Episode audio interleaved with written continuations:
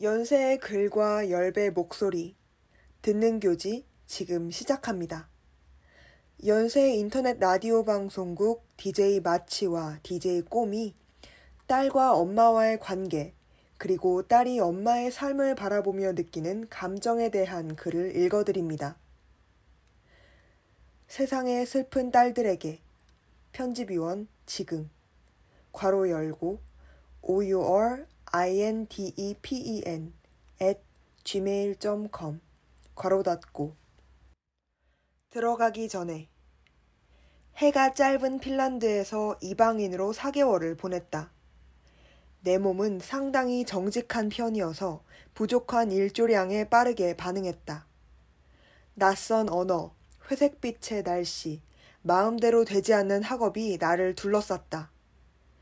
이미 해가 지고 캄캄하지만 커튼을 치고 침대에 누웠다. 내일 해야 할 일들을 헤아리다가 내일이 오지 않아도 괜찮겠다는 마음이 불쑥 올라왔다. 지나온 하루하루가 어떤 날은 기뻤으나 주로 무미건조하고 종종 우울하듯 앞으로 다가올 삶도 크게 다르지 않을 테니까. 그 순간 삶의 반대말은 죽음이 아니었다. 작은 따옴표. 태어나지 않음, 작은 따옴표, 이었다. 애초에 삶을 시작하지 않았더라면 반복되는 굴레도 겪지 않아도 되지 않나? 작은 따옴표. 내가 태어나지 않았더라면 작은 따옴표. 이라는 가정에 빠진 우울이 매분 매초 지속되지는 않았다. 그렇다고 해서 한순간 스쳐 지나갈 생각도 아니었다. 이런 생각이 찾아온 이상 나는 다시 비슷한 감정에 허우적대거나 유사한 고민 속으로 빠져들게 되었다. 삶의 의미라니. 너무 거창한 말이라 손에 잡히지도 않지만 이곳저곳 기웃거리며 답을 찾아 나서기 시작했다. 왜 태어났니? 드라마 괄호 열고, 그레이 아나토미, 괄호 닫고, 주인공 메러디스가 아이를 구하려다 물에 빠진 후 혼수 상태에 빠진다. 현실에서 동료들이 목숨을 살리기 위해 애쓰는 동안 메러디스는 마치 사후세계로 보이는 공간에서 깨어난다. 이미 죽은 이들과 그녀가 키우던 개가 있는 그곳에서 그녀는 자신의 죽음을 자각하지 못한다. 원래 있던 현실로 돌아가야 한다는 한 인물의 끈질긴 설득 끝에 그녀는 자신이 물에 빠졌을 때 스스로 살기를 포기했음을 인정한다. 다음은 메러디스의 대사를 번역한 문장이다. 큰 따옴표. 난 헤엄치고 있었어. 발버둥 치고 있었다고. 그러다 아주 잠깐 생각한 거야. 작은 따옴표. 무슨 의미가 있지? 작은 따옴표. 하고. 그래서 난 내버려 뒀어. 발버둥 치길 멈춘 거야. 큰 따옴표. 사랑의 작대기가 얽히고 설킨 것으로 유명한 괄호 열고 그레이 아나토미 괄호 닫고의 시즌 3 에피소드 17에 나오는 이야기다. 사랑의 막대기보다 여성 캐릭터를 중심으로 흘러가는 서사에 쉴 새 없이 이입을 하며 드라마를 보던 참이었다. 메러디스는 물속에 빠져 헤엄치며 작은 따옴표, 발버둥 쳤다, 작은 따옴표, 고, 그러다 어느 순간 삶의 의미가 없다는 생각에 움직임을 멈췄다는 말을 한다. 그 말에 나는 내 삶 또한 발버둥 치는 일과 같다는 묘한 자기 연민에 빠져들기 시작했다. 이런 자기 연민은 모순적이어서 나의 우울은 오롯이 나만의 것이라고 느끼면서도 우울에 허덕이는 게 나 혼자가 아니기를 기대하게 만들었다. 삶이 나에게만 버거운 게 아니라는 뒤틀린 위로를 바라는 수밖에 없었다. 삶의 의미를 찾기 위해 이를 부정한 이야기를 찾아가는 것은 역설적으로 느껴진다. 그러나 나는 내 마음을 대신 설명해 줄 무언가를 찾는 일이 중요했다. 삶의 염증을 느끼는 사람이 세상에 한둘이겠냐마는 그 마음을 철저하게 파고든 사람의 이야기가 듣고 싶었다. 작은 따옴표. 내가 태어나지 않았더라면 작은 따옴표는 우울한 신자유주의 시대 속 현대인의 읍조림 같으나 그 역사는 꽤 길다. 일례로 오이디푸스 왕 이야기를 쓴 그리스 시인 소포클레스는 작은 따옴표. 태어나지 않는 것이 가장 좋다. 작은 따옴표. 고 말했다. 철학자이자 소필가인 에밀 시오랑은 이런 글을 남겼다. 큰 따옴표. 내가 존재한다는 사실은 이 세상의 무의미함을 증명한다. 모든 것의 끝은 사라짐이고 세상 이치는 고통이라고 생각하며 끝없이 범민하는 불행한 사람이 겪고 있는 괴로움 속에서 찾을 수 있는 의미는 과연 무엇일까? 나와 같은 인간의 존재를 허용했다는 것은 태양 위를 덮고 있는 삶이라는 흑점이 너무 커서 결국 빛을 가리게 되리라는 것을 보여준다. 괄호 열고 중략 괄호 닫고 괄호 열고 내 22번째 생일인 1933년 4월 8일에 썼다. 그 나이에 죽음 문제 전문가라니 이상하다. 괄호 닫고 큰 따옴표 개인의 이야기가 좀 더 구체화되고 현실화된 운동과 사조도 존재한다. 작은 따옴표 자발적 인류 절멸 운동 작은 따옴표는 지구를 위해 아이를 낳지 않기로 결심하는 것에 동참하기를 촉구한다. 마블 영화에서 타노스가 손가락을 튕겨 인류 절반을 없애려는 시도와는 다르다. 새로운 탄생을 거부할 뿐이다. 내가 태어난 이상 자연을 파괴하며 살아갈 수밖에 없는 운명이다. 하지만 아이를 낳지 않기로 하면 추가적인 파괴를 막을 수 있다는 간단한 논리다. 한편에서는 삶의 의미를 부정하고 출생을 반대하는 입장을 작은 따옴표, 반출생주의, 작은 따옴표로 구체화하고 있는 학자도 있다. 반출생주의와 관련된 기사에서 항상 등장하는 데이비드 베너타가 그렇다. 괄호 열고 태어나지 않는 것이 낫다. 괄호 닫고 에서 그는 태어나지 않는 것이 태어나는 것보다 낫다는 명제를 논증하려고 시도한다. 그가 X축과 Y축을 그어 끊임없이 설명하려고 하는 내용은 이렇다. 먼저 작은 따옴표 쾌락은 좋고 고통은 나쁘다. 작은 따옴표 라는 가정을 내린다. 그런데 사람이 태어나지 않는다면 존재할 수 있었던 쾌락과 고통이 없어진다. 처음 가정에 따르면 쾌락이 사라지는 것은 나쁘다고 할 수 있다. 좋은 것을 없어지게 만들었기 때문이다. 그는 이를 부정한다. 누군가 이미 가지고 있던 쾌락을 박탈하는 것은 나쁘다. 그러나 태어나지 않았기 때문에 애초에 쾌락을 가진 적이 없다면 태어나지 않아서 쾌락이 사라진 것은 나쁘지 않다. 이는 작은 따옴표, 좋지 않음, 작은 따옴표 또는 작은 따옴표, 나쁘지 않음, 작은 따옴표에 가깝다. 반대로 고통은 다르다. 발생할 수 있는 가능성이 있는 고통을 막는 것은 권장할 일이다. 괄호 열고 태어나지 않는 것이 낫다. 괄호 닫고 에서 저자는 작은 따옴표 태어나지 않는 것이 낫다. 작은 따옴표 는 명제가 보편적 진리임을 규명하고자 한다. 따라서 개인의 삶의 형태나 질은 고려 대상이 아니다. 다시 말해, 자신이 어떤 삶을 살고 있든지 논리를 따라가다 보면 태어나지 않음이 낫다는 결론에 도달하게 된다고 주장한다.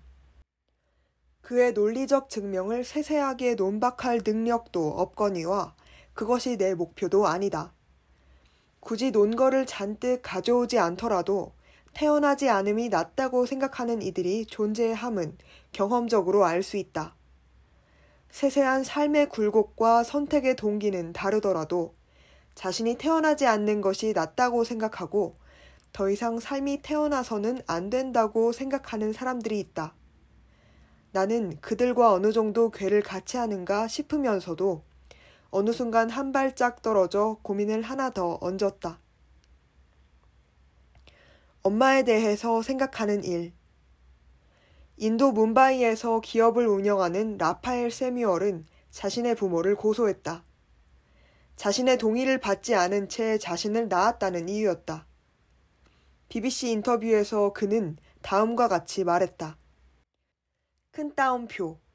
저는 제가 태어나지 않았으면 좋겠다고 생각합니다. 하지만 제 삶이 불행하다는 이야기는 아니에요. 제 삶도 괜찮아요. 하지만 여기에 있고 싶진 않다는 거죠. 저기에 괜찮은 방이 있다는 걸 알지만 그냥 그 방에 있고 싶진 않다는 것 같은 거예요. 큰 따옴표.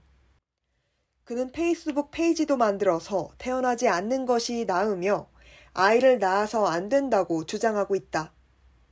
작은 따옴표. 태어나지 않았으면 작은 따옴표. 이라는 가정은 본질적으로 자신의 부모에 대한 고민으로도 이어진다. 나를 이 세상에 존재하게 만든 장본인이기 때문이다. 내 삶의 근원은 어디인가? 나는 나를 낳은 어머니에게로 시선을 돌렸다. 인생 첫 기억은 다섯 살 무렵으로 돌아간다. 집에서 거리가 있는 유치원을 다녔던 나는 아침마다 유치원 등원차를 타야 했다. 아파트 단지 안쪽에 위치한 집에서 차가 오는 단지 입구까지 다섯 살의 보폭으로는 5분 정도 걸렸다. 나는 그 길을 걸어가면서 나의 씩씩함에 으쓱댔다. 엄마가 나를 아기 취급하지 않아서 기뻤다. 나는 혼자 할 수 있었다. 엄마는 내가 혼자 밥을 할 수 있을 즈음 다시 공부를 시작했다. 계란과 스팸에 케찹을 살짝 뿌려 먹던 밥이 맛있었고 냉동실에 있는 용가리 튀김이 좋았다. 나는 항상 또래 중 키가 큰 편에 속했다. 그런 나를 보며 사람들은 엄마에게 어떻게 키웠냐는 정답이 있을까 싶은 질문을 했다. 그럴 때마다 엄마는 나와 동생은 몽쉘 먹고 컸다고 대답하면서 자식을 챙기지 않았던 나를 농담으로 만들었다. 엄마는 스스로 돌봄을 저버렸다고 말했고 그에 대한 질문과 질책을 감당해야 했다. 다섯 살에도 씩씩하게 등원하던 나는 자꾸만 쌓여가는 타인의 말 속에서 엄마가 나와 동생을 방임했다는 생각 한 줌을 품게 되었다. 학년이 올라가고 내가 선택해야 할 것들이 늘어나면서 엄마에 대한 복잡한 생각은 계속해서 커졌다. 고등학교 친구들과 인생 계획을 이야기할 때 나는 일찍 결혼해서 안정적으로 일을 하고 싶다고 말했다. 엄마는 나와 동생을 낳으면서 하고 있던 일을 그만뒀다. 그 뒤로 공부도 하고 일도 했지만 엄마의 가장 큰 정체성은 작은 따옴표, 엄마, 작은 따옴표 였다. 나는 엄마가 이룩한 안정적인 가정은 갖고 싶은 동시에 일도 하고 싶었다. 이런 마음을 하나둘 짚어나가던 어느 날 나는 감을 깎다가 별별 생각을 떠올리기 시작했다. 고등학교 시절 감을 좋아하지만 스스로 깎을 수 없었기에 감자칼로 감을 깎으며 친구들에게 푸념을 들어놓았다. 큰 따옴표. 나는 감 잘 깎는 사람이 이상형이야. 큰 따옴표. 많은 생각을 거치고 나온 말이 아니라고 해서 그 말이 복잡하지도 않은 것은 아니다. 개인차가 있다 해도 과일은 깎을수록 숙련되는 일이다. 그럼에도 나는 그 일을 연습해서 내 몫으로 만들고 싶지 않았다. 과일은 집에 있는 사람이 내오는 일이었다. 열에 아홉도 아닌 열에 열 번은 엄마가 과일을 깎았다. 나는 깎인 감을 받고 싶었던 걸까? 아니면 감을 깎아 내오고 싶지 않았던 걸까? 어느 쪽도 유쾌한 마음은 되지 못한다. 엄마를 향한 마음은 평생을 들여다보아도 정리할 수 없을 테다. 복잡한 감정 속에서 상반된 태도 사이를 오가게 된다. 어느 날은 아직까지도 공부를 멈추지 않는 엄마를 보면서 나도 저렇게 살아야겠다고 결심한다. 엄마는 주기적으로 출근하는 직장에 다니진 않지만 분명 일을 하고 있다. 그럼에도 가사노동은 대부분 엄마 몫이다. 고등학교 3년, 대학교 1년을 기숙사에서 보내다 돌아온 내 입에서 작은 따옴표, 돕는다, 작은 따옴표, 라는 말을 지우기까지 꽤나 시간이 걸렸다. 축축한 빨래를 하나둘 널면서 종종 다짐한다. 나는 딱 내 몫의 가사만 챙기는 어른이 되고 싶다. 그러다 번뜩 깨닫고야 만다. 나는 반대로 내 몫의 가사를 엄마에게 자꾸 넘겨왔다는 걸. 나는 엄마가 되지 않기로 했다. 쌍점. 작은 따옴표. 내가 태어나지 않았더라면 작은 따옴표. 영화 괄호 열고 블랙스완 가로 닫고 속 주인공 니나는 오랜 기다림 끝에야 주연을 맡게 된다. 딸이 주연을 맡기까지 엄마는 전폭적인 지지와 함께 은근한 압력을 준다. 극 준비가 진행될수록 니나는 점점 정신적 공포에 사로잡히며 엄마가 자신을 지켜보는 듯한 환시를 보기도 한다. 급기야 자신의 등에서 자라나는 검은 날개를 보고 기절한다. 공연 직전 깨어난 니나에게 엄마는 너는 극을 감당할 수 없을 거라며 주연을 포기하라고 말한다. 그러나 니나는 큰 따옴표 나는 백조 여왕이야. 엄마는 평생 군무만 쳤고 큰 따옴표 라고 외치고 방을 뛰쳐나간다. 엄마의 꿈을 이어받아 꾸면서도 엄마처럼 살지 않겠다고 생각하게 되는 모순을 푸는 일은 많은 이들의 숙제다. 니나는 백조 여왕이 되지 못한 엄마의 꿈을 받아 자신이 이어서 꾸고 있다. 엄마는 니나의 꿈이 이루어지는지에 집착하는 모습을 보인다. 그러나 니나는 엄마와 자신을 분리해야 했다. 엄마는 결국 꿈을 이루지 못한 사람이기 때문이다. 엄마가 원하는 것을 원하지만 엄마처럼 될 수 없다는 마음은 계속해서 충돌한다. 이건 비단 직업의 측면에만 머무는 이야기는 아닐 테다. 각자의 구체적인 삶에서 다르게 나타나더라도 사회 전체가 공유하는 맥락도 있다. 엄마가 가진 공통의 꿈은 무엇이었을까? 그 중에서 내가 이어서 꾸고 있는 건 무엇일까? 내가 초등학교 1학년, 동생이 4살 배기가 되었을 때 엄마는 새로운 일을 시작했다. 애당초 경력을 유지할 수 있다는 기대감은 없었다. 당시에 경력 단절 없이 일하는 건 전문직과 공무원에게만 허락된 것으로 보였다고 한다.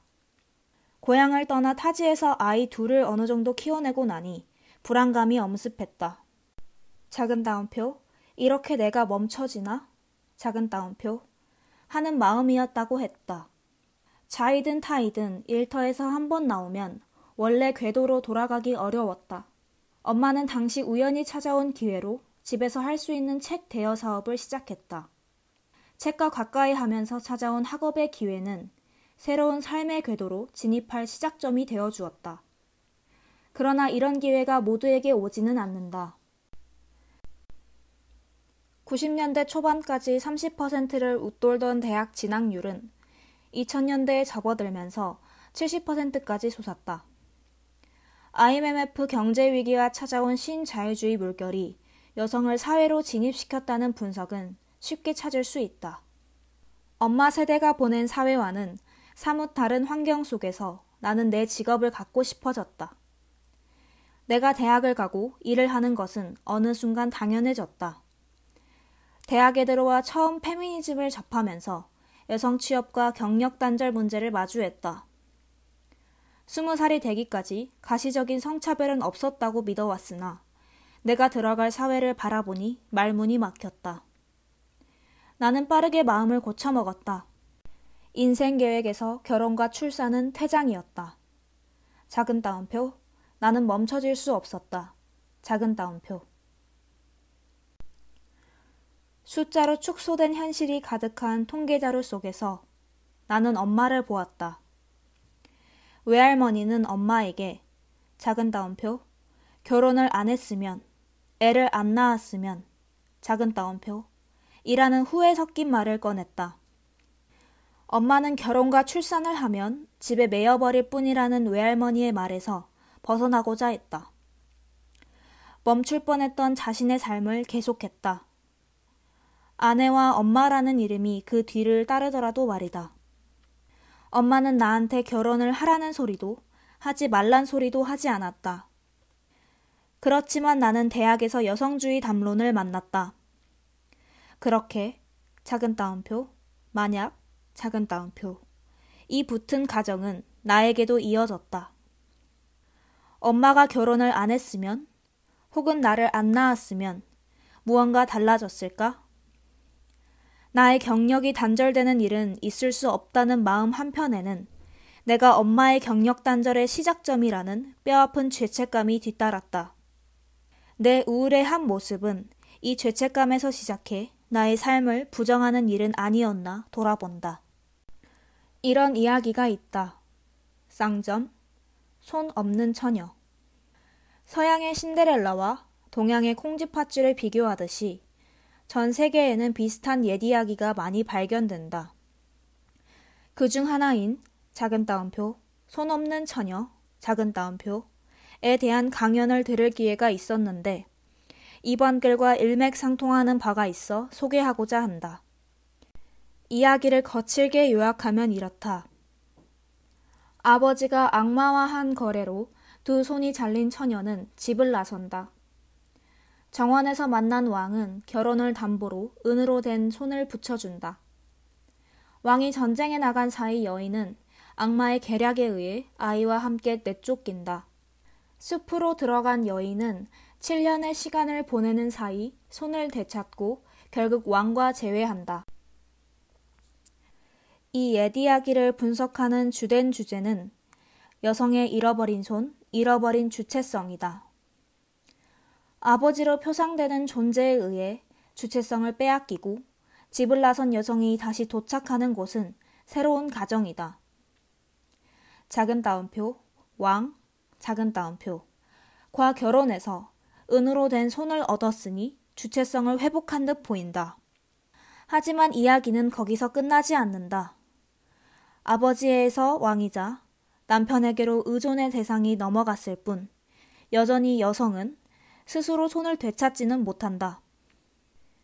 여성은 숲에서 보낸 7년의 시간 끝에 손을 되찾는다. 그렇다면 이 이야기를 이해하는 방법은 간단해 보인다. 딸이 손이 잘리는 동안 방관한 어머니도 남편이 달아준 은으로 된 손으로 안주하는 아내로도 남지 않아야 한다는 교훈으로 치환하면 된다. 이렇게 정리하면 가부장제에 반대하고 비혼과 비출산을 다짐하는 요즘의 이야기와 닮아 보인다. 다만 이 세상은 간단한 방법으로 이해하기엔 슬픔이 가득하다.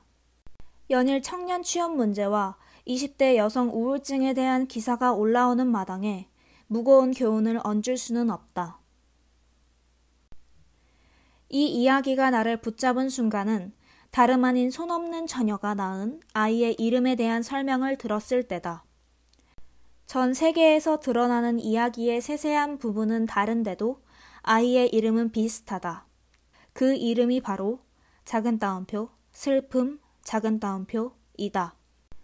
이 짤막한 부분에 마음이 붙들린 건 아마 내가 엄마의 작은 따옴표, 슬픔, 작은 따옴표, 이지 않았나 하는 근본적인 의문 때문이다.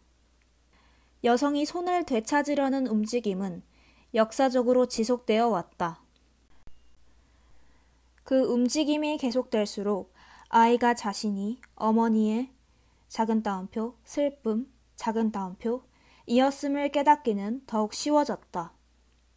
자유가 많이 허락될수록 보이는 것이 많아지기 마련이다. 그러나 슬픔에서 멈출 수는 없다. 이야기는 슬픔을 낳고 끝나지 않는다. 여성은 결국 자신의 손을 자력으로 되찾는다. 이 속에서 기억해야 할 것은 두 가지다. 애초에 손이 잘리지 않을 수 있는 가능성과 그리고 손이 잘렸더라도 그 손을 되찾으러 나갈 두 다리가 존재한다는 사실이다. 다시 괄호 열고 그레이 아나토미 괄호 닫고로 돌아온다. 메러디스는 주인공이니 당연히 살아난다. 흥미로운 지점은 괄호 열고 그레이 아나토미 괄호 닫고 가 의학 드라마임에도 불구하고 그녀가 돌아오는 장면을 상당히 비과학적인 연출로 표현했다는 것이다. 현실로 돌아가라는 말에도 머뭇거렸던 메러디스 앞에 메러디스의 엄마 앨리스가 나타난다. 그러고는 메러디스를 껴안는다. 그 후에야 메러디스는 현실에서 눈을 뜬다. 메러디스는 엄마를 마주하고 나서야 다시 한번 삶을 계속하기로 결심한다. 메러디스도 나와 같은 마음은 아니었을까 상상해 본다.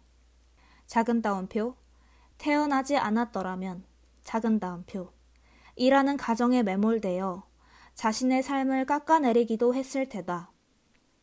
그런 메러디스가 발버둥 치지 않기로 결심했던 마음을 꺾고 삶으로 돌아가는 계기는 엄마와 마주하는 일이었다. 나도 그렇게 엄마를 제대로 마주하고 싶다. 대번에 이룰 수 있는 일은 아니다.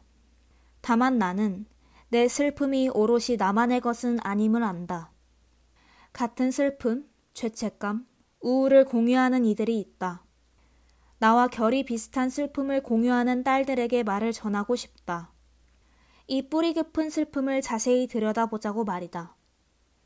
외할머니에게서 엄마에게로, 엄마에서 나에게 전해지는 슬픔은 어쩌면 탄생의 근본적인 원죄 같기도 하다. 육체적 고통을 수반한 출산과 사회적 고통을 야기하는 육아는 슬픔의 흔적을 딸에게 남긴다. 그 흔적은 같은 여성이기에 더 깊다. 동시에 모든 슬픔이 딸의 몫이 되어 자신의 삶을 부정할 필요는 없다. 혹은 반대로 그 슬픔을 외면하고자 엄마의 삶을 부정할 필요도 없다. 내가 바라는 세상이 누군가의 삶을 부정하는 일 그 이상이었으면 한다. 그러니 조금은 덜 슬픈 세상을 위해 무엇보다 발버둥 치고 있는 나 자신을 구하기 위해 삶을 계속해보자는 서글픈 낙관을 담아보낸다. 지금까지 듣는 교지였습니다.